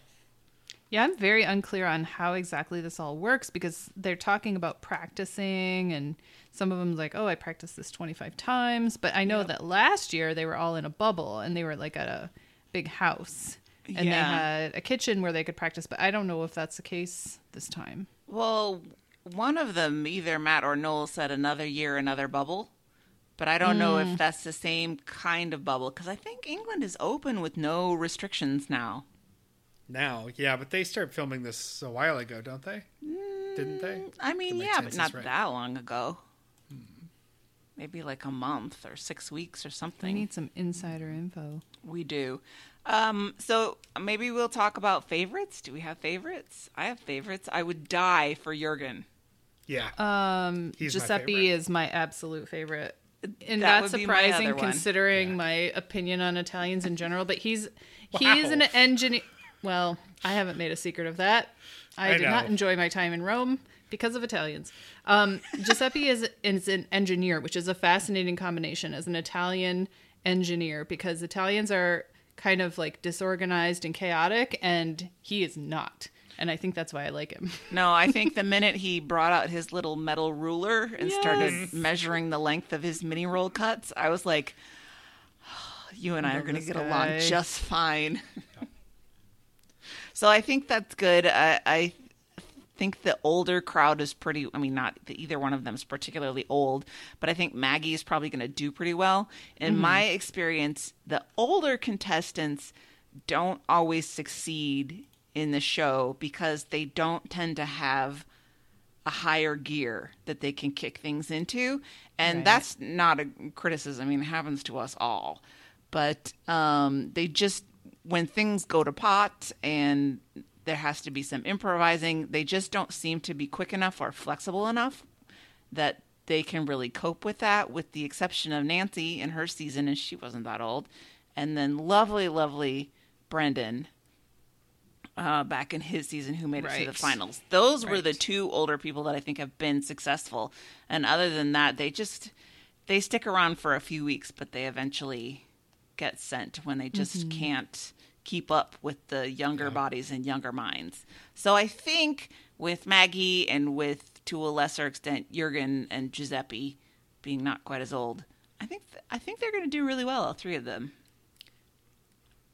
Yeah, I Crystelle's uh, showstopper really impressed me. I really, Mm-hmm. really the artistry Yeah, of it, the quality of the, the flowers, the piping, the whole package. Um, that that really endeared me to her at the end of the first episode. I I really was wowed by that. Even though I mean it was pretty middling until then, but I think it doesn't matter that much in the first couple of weeks. I think the first couple of weeks are for weeding out the people who never should have been here in the first place. Mm-hmm. Do you guys remember what was his name? Jamie, the 19 year old bartender bro Yes. guy. I was like, he has no business How being in this he here? And how did he make it to the second week? Mm-hmm. Just Well, yeah, because just- the the beardy tattoo guy was. Was worse. I, I mean, I didn't think so, but the first several weeks are about not outrunning the bear, but just outrunning the other guy. yep. Yeah, And so I think I think like technical challenges don't matter that much in the beginning because there's just not that much difference between people. This so okay, let's talk challenges. First challenge, the uh, signature challenge was mini rolls, which is not really a thing that we have here too much. Uh, I mean, I guess we have jelly rolls which are not many, and we have ding dongs. We're not going to take the time to roll our cake before we eat it. We're just going to buy the sheet cake and shove it in our faces. Get it No, a there. Swiss roll, like a little Yeah. Debbie Swiss roll, is kind of what they were. Yeah, yeah. Yeah. Um, I was looking up the difference between a roulade because sometimes you will see them called roulades and Swiss rolls, and roulades can be savory too. Like it's basically anything mm. that's rolled up into Yeah. a spiral that has I layers. of, I think of beef or pork. When I think of a roulade, I don't think about a dessert. oh, I hear that for desserts all the time. But yeah, sort of a. And I don't know what makes it Swiss to be a Swiss roll. Maybe if it has Swiss meringue. I don't. I don't know. But anyway, so they had to make mini um, rolls. Um, the technical was a malt loaf, which is one of those British desserts that is just incomprehensible to American minds. I have never heard of it. No, it's like a tea loaf, like more like a zucchini bread loaf or a banana bread loaf, sort of in there. Only it's got this malt extract, and it looks like it had treacle in it too, which is definitely not an American thing. Yeah. And raisins and dates, it did not look that good. It's like borderline fruitcake. Right. Yeah, yeah. Yeah. I think you're right. It tips heavily over into that. And I think uh, you can see from the rankings how little it matters because, well, Maggie came first in the technical. I think that was good. But then after that, Freya and then George and Lizzie, who I felt were in the bottom for both of their bakes. Yeah. I so I don't think that matters. So then the showstopper was their anti gravity cake, and the showstopper they've been going more like sculptural. They really in the want to be cake bossy. season. Yeah, I don't like it very much. neither. There comes a point where um, you get all sizzle and no steak, Yeah. and then and it's also like uh, last season they had you know busts of The celebrities. Don't remind me. that was getting into nailed it territory. the quality Yeah, of really those was. things. I really don't care if any of them are are apt Rice Krispie sculptors or not. No. Right? I I want to just see don't- them make a good cake. Right. Yeah, this seemed like way too far for the first episode. Like it seemed like really advanced. You know, like this is not a first episode kind of challenge. It didn't seem like to me, Right. um, because that it's very very difficult. But I guess if there's one way to weed people out, you went from home that. baker to being hired for my kid's bar mitzvah. yeah. Like it doesn't. It's such a jump. I mean, that said, Crystelle's was amazing. Uh huh. Yep. Like Yeah, and- incredible. It was beautiful. That was definitely the best one in my opinion. I was unimpressed with it until the end when suddenly it all came together and I was yeah. just like, holy shit. She made a bouquet. If you haven't seen it, it was like this beautiful, beautiful looking bouquet that was like tapered basically at the bottom, making it gravity defying. Yeah, it loo- it looked it like it balanced gorgeous. on that point. Mm-hmm. Which was fantastic. So I guess Yeah. most of that cone was Rice Krispie treat and Yeah. then the layer cake sitting on top. But the way that she did the flowers and everything down it was just really special. Yeah. And I thought, uh, obviously, Jurgens was incredibly impressive. The lamp with the book, the copy Yes. of Utopia That of was so all good. books. It was very simple looking, but I think it's one of those that's deceptively simple. I think it, there was quite a feat of engineering going on to get it to look like that. Yeah. That Kia made a dessert. it's just so smooth and clean.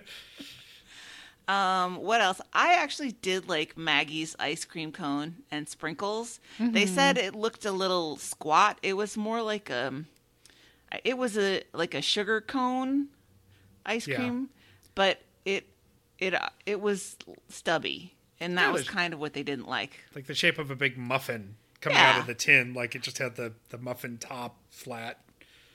Yeah. I did not mind it because I thought that the pouring sprinkles effect was terrific. Sprinkles. I thought that um, Lizzie's was especially kind of lame looking. she did a peach cake. Um, and it was just sort of, bo- I don't know. yeah, it, of- it looked. I don't know if it was a peach pie or a peach cake, and then they had the illusion that there was a jug of cream pouring Mm-hmm. onto it. There was a lot on that theme of pouring, Pouring. onto a dessert Yeah, there was or like a- into a cup. Right, right, right.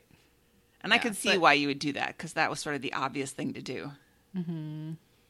Yeah, her. They said it tasted good, so I guess that's that. But it did not look very polished. Also, Rochica's hanging apple. That was one scuffed looking apple. I have to Mm. Yeah, say. that was pretty rough. Yep. Um, who did the the one that was a wave that had little dolphins in it? I love Well, that was Amanda. that was Yeah. cute. I liked Yeah. that Although one a lot. it wasn't fully structurally sound, right? Didn't it fall apart?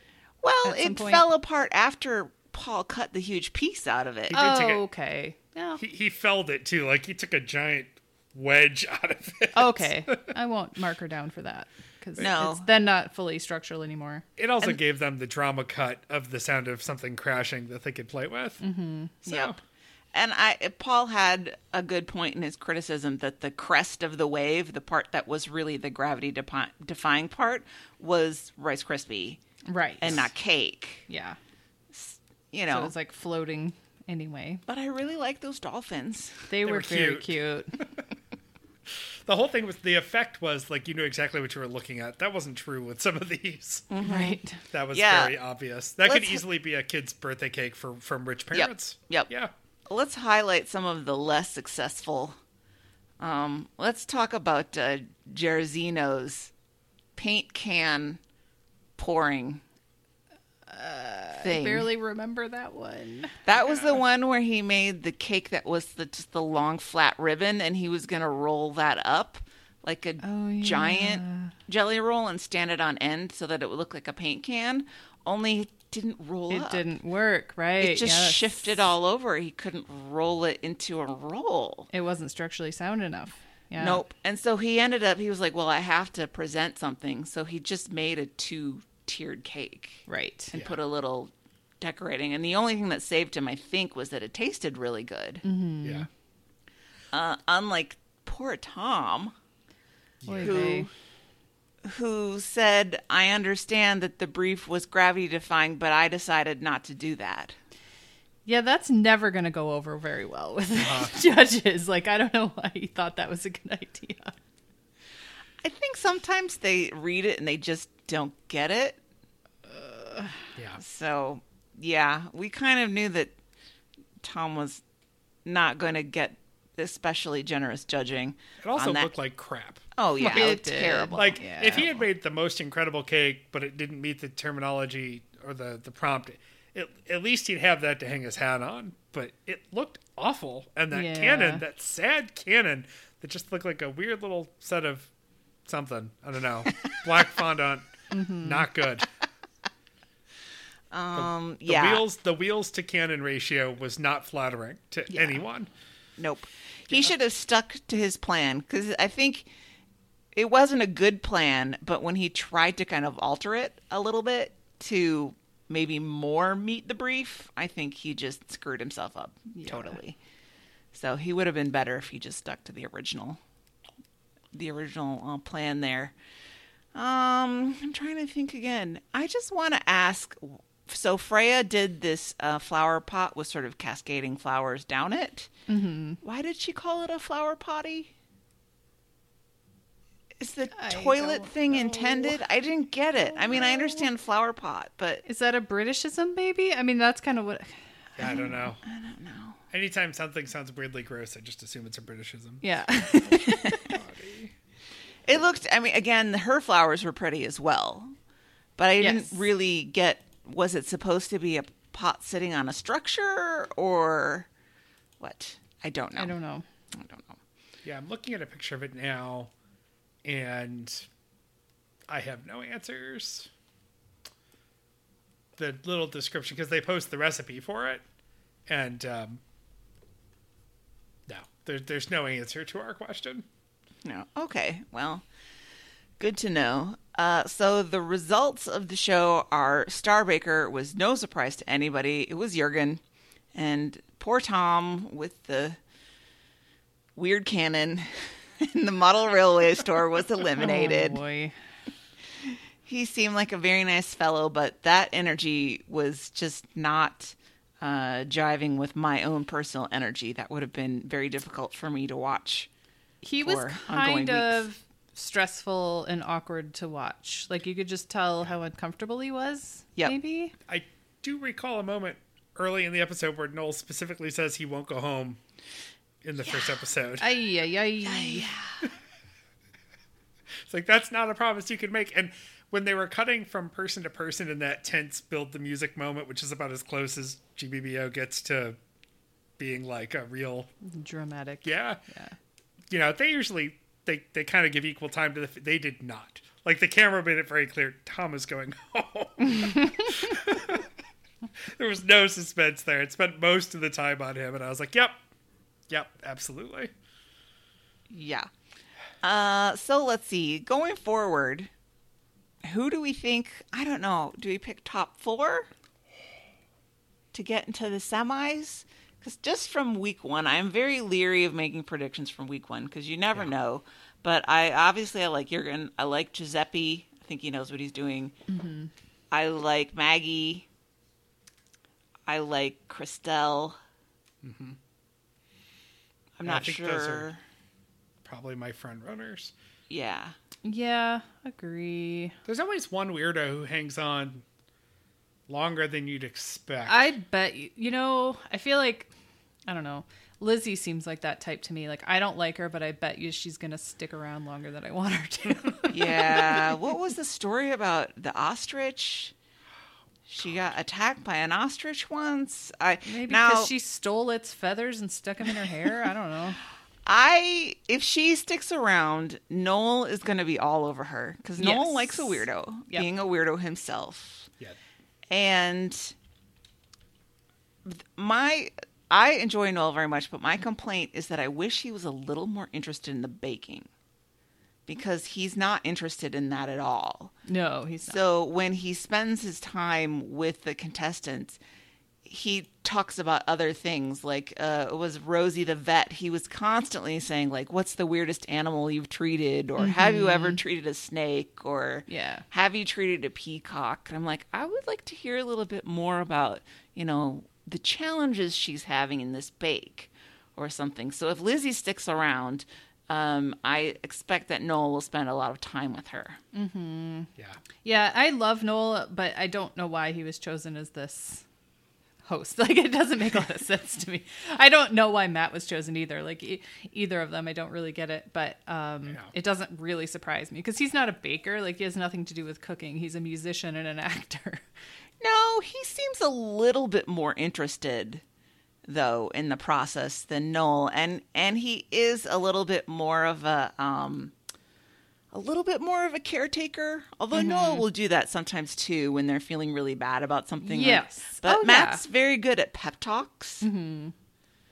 And they both will do it, but I, I just don't really. They it doesn't surprise me because neither of them are bakers. right. Matt has a little bit more sense, I guess I would say, of childlike wonder. Yeah, which kind of works a little bit um, better than High Heel Vampire. right. in terms of this show. mm-hmm. Um, and sometimes I feel like they um, they obviously have a lot of fun, like playing off of each other. But sometimes I wish we could have a like Sandy and Noel weren't friends when Sandy was the host, but Yeah. Sandy kept it a little bit more grounded. and they had good chemistry. I think Matt and Noel have good chemistry. They do. and I think that that. But Sandy and Noel had like this kind of antagonistic chemistry that was entertaining. Yep. Although I could have done with um, an end to the jokes about you know her being in a burlap sack Yeah, or being short. hiding in this pot. Yes, Yeah, we get yeah. it. We get it. She's she's small. petite. But she was also like frightfully smart, mm-hmm. which was delightful. Yeah. She was great, but she had other things to get on. One of the, I guess, worst and best things about British shows is that people don't seem to get tied to them. Yeah, in which is why you know Matthew Crawley had to go at the end of the third season of Downton, right?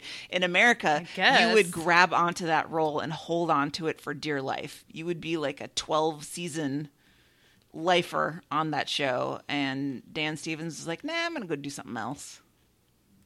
Yeah, and to our sensibility, it was just like, well, I don't. How could? Why? Yeah. Right. I didn't like that. I didn't Uh, so let's see. Final thoughts on this. At the end, you know, they always have the um well, they have the the talking head one on one to the camera things throughout the episode, but then they always have everybody's reaction at the end. And after Jurgen got named the um, Star Baker, he said, "I'm a very happy Jurgen indeed." oh, so good. And then uh, he did the thing where they make them call home to tell everybody, "I'm a Star Baker," and nobody picked Nobody up the answered. phone. and he's just like, "Well, nobody's home." so sad. What's he call it? I mean, I don't understand what people are doing. Are they calling their home telephone? Do people still have that in the UK? I don't know. I mean, do they tell your family get together at this time because I might call you? I don't know. I mean, how does how does how do they do it on Millionaire? Like somebody's got to be, uh, you know, available to answer that call. Yeah. That's true. Wasn't it that um that first guy who ever won the million dollars on Millionaire, he called his phone a friend who is his dad, and he was like, "Dad, I don't actually need your help, but I just Yep. wanted to tell you I'm about, I'm to about win to a be a million dollars." yep. I don't need your help. I'm like that. Oh, that's a called shot right Some there. Baller move. Yeah. Uh, so overall, I am really looking forward to this season. I was quite disappointed, all in all, last season. I thought the standard of talent was underwhelming. Yeah, that's the word I want to use. Yeah. Underwhelming. Um, and I don't know if it had to do with pandemic that people didn't apply or they were working in the pandemic and so they had casting problems whatever but i just thought that our our darling boy peter would have been in the final in any season that he was in but the other two finalists laura and dave were Yeah. not cut Yeah. out to be there even though i liked both of them and even though i thought that they did a good job well okay dave learned a lot um, but there have been a couple of seasons like that also the season where um that little dork rahul won Oh gosh, he was adorable. yep and um and um kim joy who was the aggressively weird contestant that season i don't know she had a lot of talent but i didn't really think she had the temperament Ugh, to be in the final bonkers. yeah i didn't i didn't like her so much and then uh ruby who was the beautiful indian girl in that season Extremely beautiful and should not have been in the final. Right. So I would say those were the two seasons that were definitely not up to par, and this one looks much better. I can see I a a bunch of people. feeling, Yeah, I have a feeling though that Paul Hollywood keeps the pretty girls around a little longer than they need to be.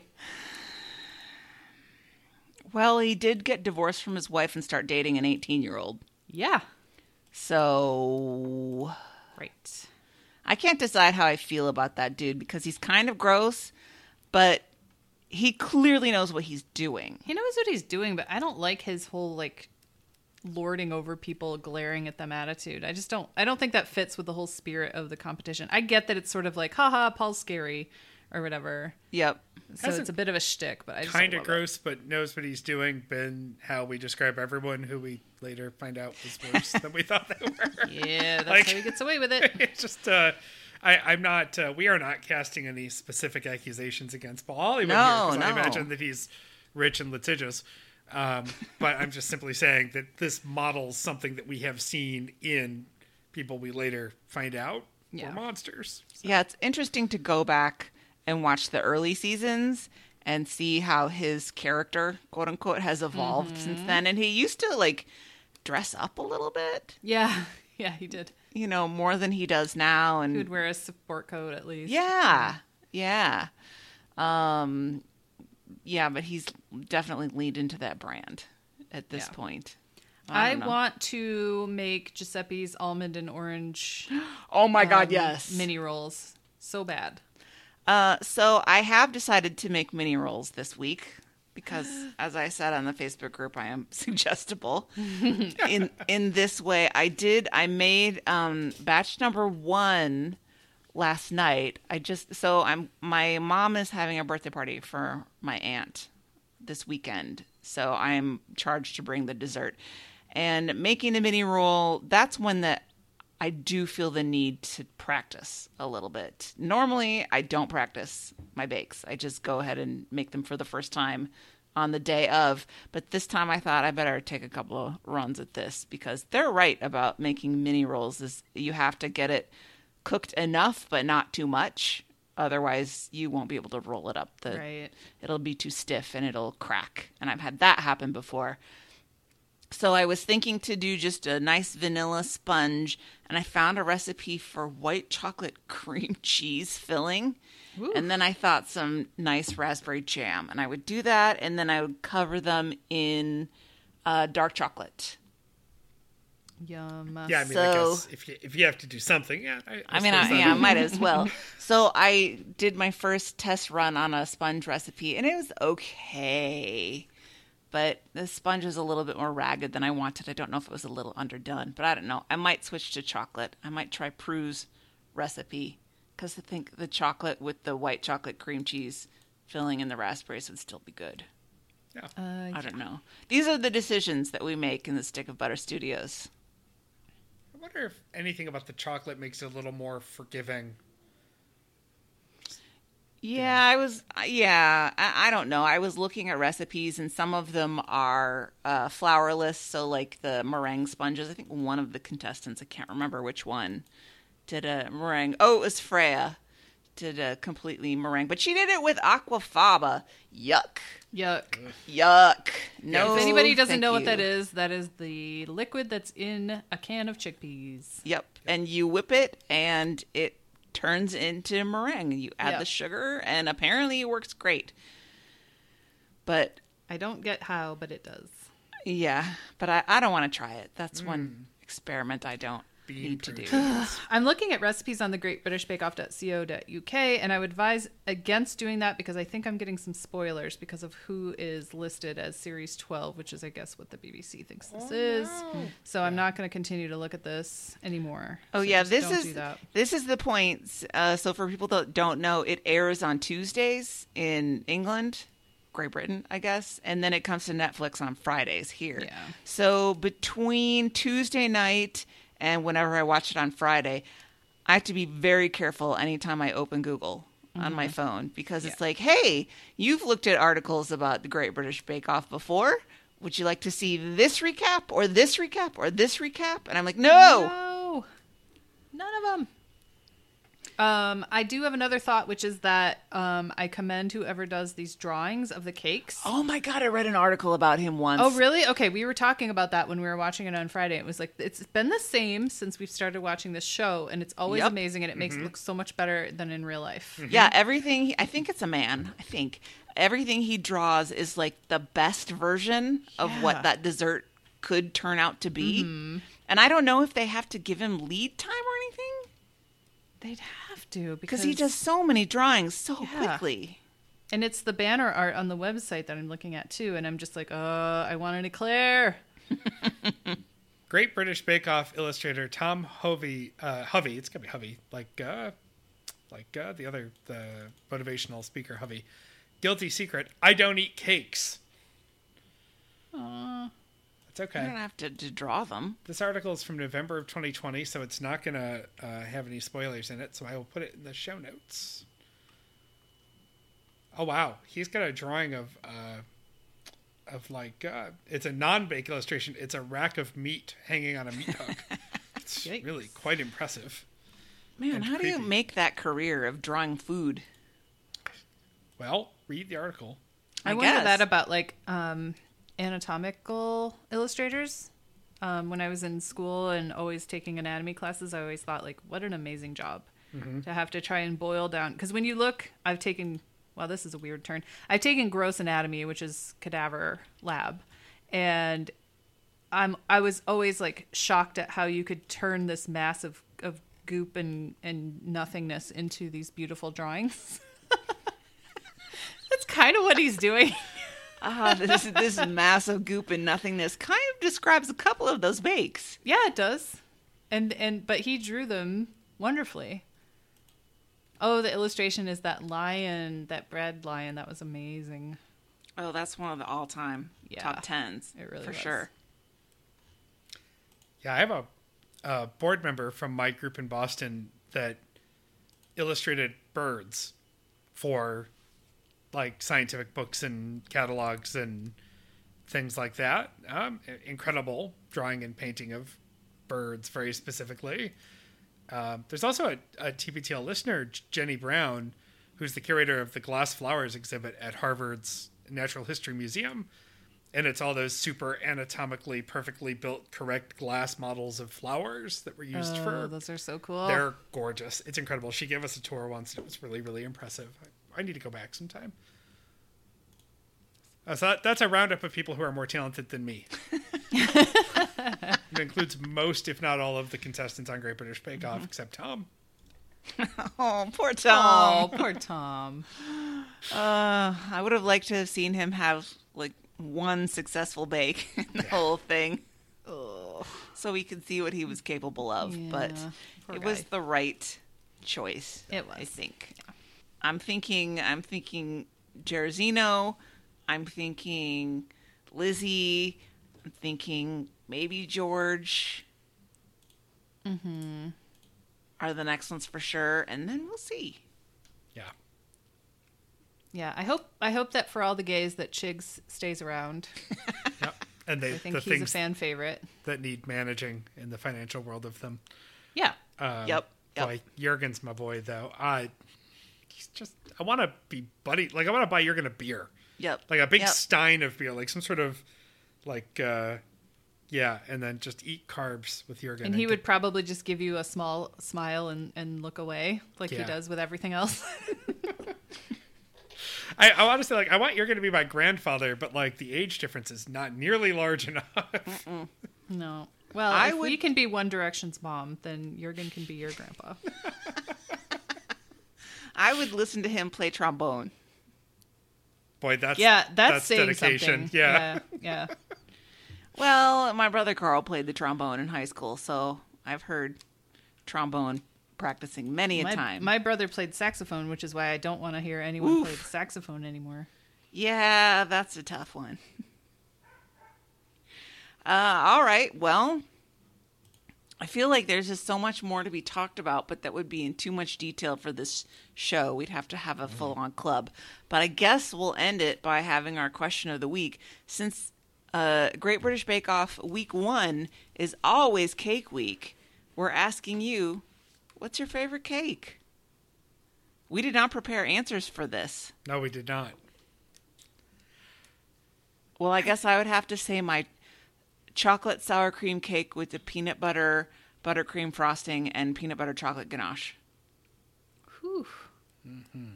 Uh, I'm gonna say. Well, the first thing that springs to mind is a cheesecake with passion fruit glaze. Ooh, you and your passion fruit. I am very into passion fruit. Yeah. Boy, I am I am really unprepared for this. I love a good almond cake, um, and it's just not something that you find very often. But like with the almond flour and the almond paste, you can pretty much get me anything with almond paste in it, and I'm going to be happy. Yeah, almond cake.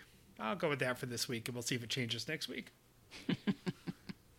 I mean, it's not bad to have a snap judgment. Is that what this is? Where we don't get any time to actually think about our answers. Yeah. It makes them a little bit more truthful. But uh, I am very interested to know what everybody else's favorite cake is. And do not pull a Hillary. Uh, it has to be a cake, Right. not your mom's cherry cobbler. Delicious though that may be. It's no Not kafluti. cake. it's not a cake. We now owe Howie Mandel and Glenn Washington royalties. This show is getting expensive. Put it on our tab. All right. Uh, Tishi recommends this week. Come on, guys. Obviously. Come on. It's on Netflix. Go watch it. Start That'll- from the beginning if you want. Yeah. And to see the season with Nancy and Richard and uh, Louis. Oh my god, I think still my favorite season. Not only is it on Netflix, but uh, it's it was. I mean, I'm sure it's different for everyone with your with your algorithms and your your micro targeting of your uh, demographics. But uh, it was front and center in Netflix when I went to watch it. Like it was just like, here you go. We know you want this. Just click here. Yeah. Yep. Yeah. And if have- you if you don't like reality shows, it's not like other reality shows. If you don't like competition shows, it's not like other competition shows. We're all just having a nice time baking. yeah, mm-hmm. yeah, there's no there's no get off MILF Island vibes here. Although, and I know I said it wasn't like dramatic earlier, but it kind of is in its own way. It's just not manufactured drama. Right. But you, you know, by episode four, I'm going to be crying over one of these people. Mm-hmm. Yeah, it's drama in the way of is the cake going to collapse? Will it be raw? Can they get the caramel to work? Which, uh, spoiler alert, no, Never. they cannot because they never can. Well, I don't blame them. I have my own caramel troubles. Um, yes, but it's all very genuine and very good-hearted and very nice people and a very fun time, and it makes you hungry. That is Bear scratching on his little scratcher in the background, if you can hear that. we probably should get going before he He's- tries to eat it. Back to normal. He's going to eat some cardboard if I don't go soon. All right. You, dear listener, can get involved with the show. You can find us at thisshowhaseverything.com. You can also submit your feedback to us, just like Ramon did at throwyourphone.com. you can check us out at the Facebook group where you'll see even more of the question of the week answers. And this week, uh, pictures of the flooding in my apartment kitchen. That's This Show Has Everything on Facebook. When I remember to update it, the show Twitter is Tishi Show. You can email us at Tishi, T S H E, at 10710.com. That's also a fine place to send your voice memos, and you know we will play them. You can also fax me your cake at 617 354 8513. And with that, until next week, was everything. Do you think a 3D printer could print a cake? If they could fax you an actual. If anyone can figure that out, it's Gregory. He'll do it. Tell Gregory to get us the fax number for Yeah. the 3D printer. At first I was afraid, I was petrified. I kept thinking I could never live without you by my side. But then I spent so many nights just thinking how you'd done me wrong. I grew strong. I learned how to get along, and so you're back from outer space. I just walked in to find you here without that look upon your face. I should have changed my fucking lock. I would have made you leave your key if I'd have known for just one second you'd be back to bother me. Oh,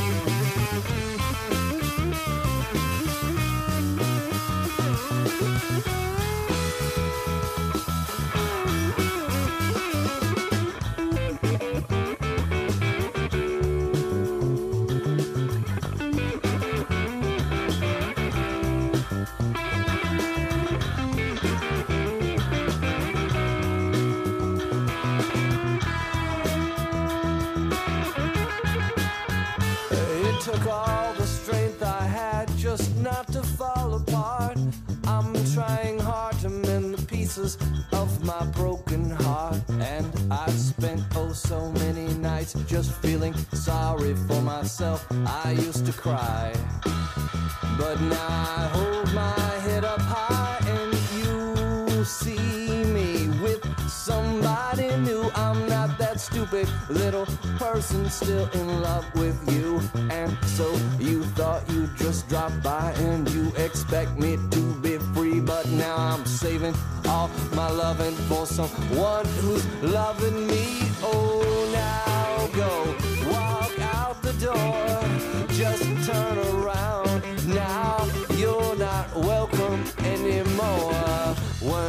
The one who tried to break me with desire? Did you think I'd crumble?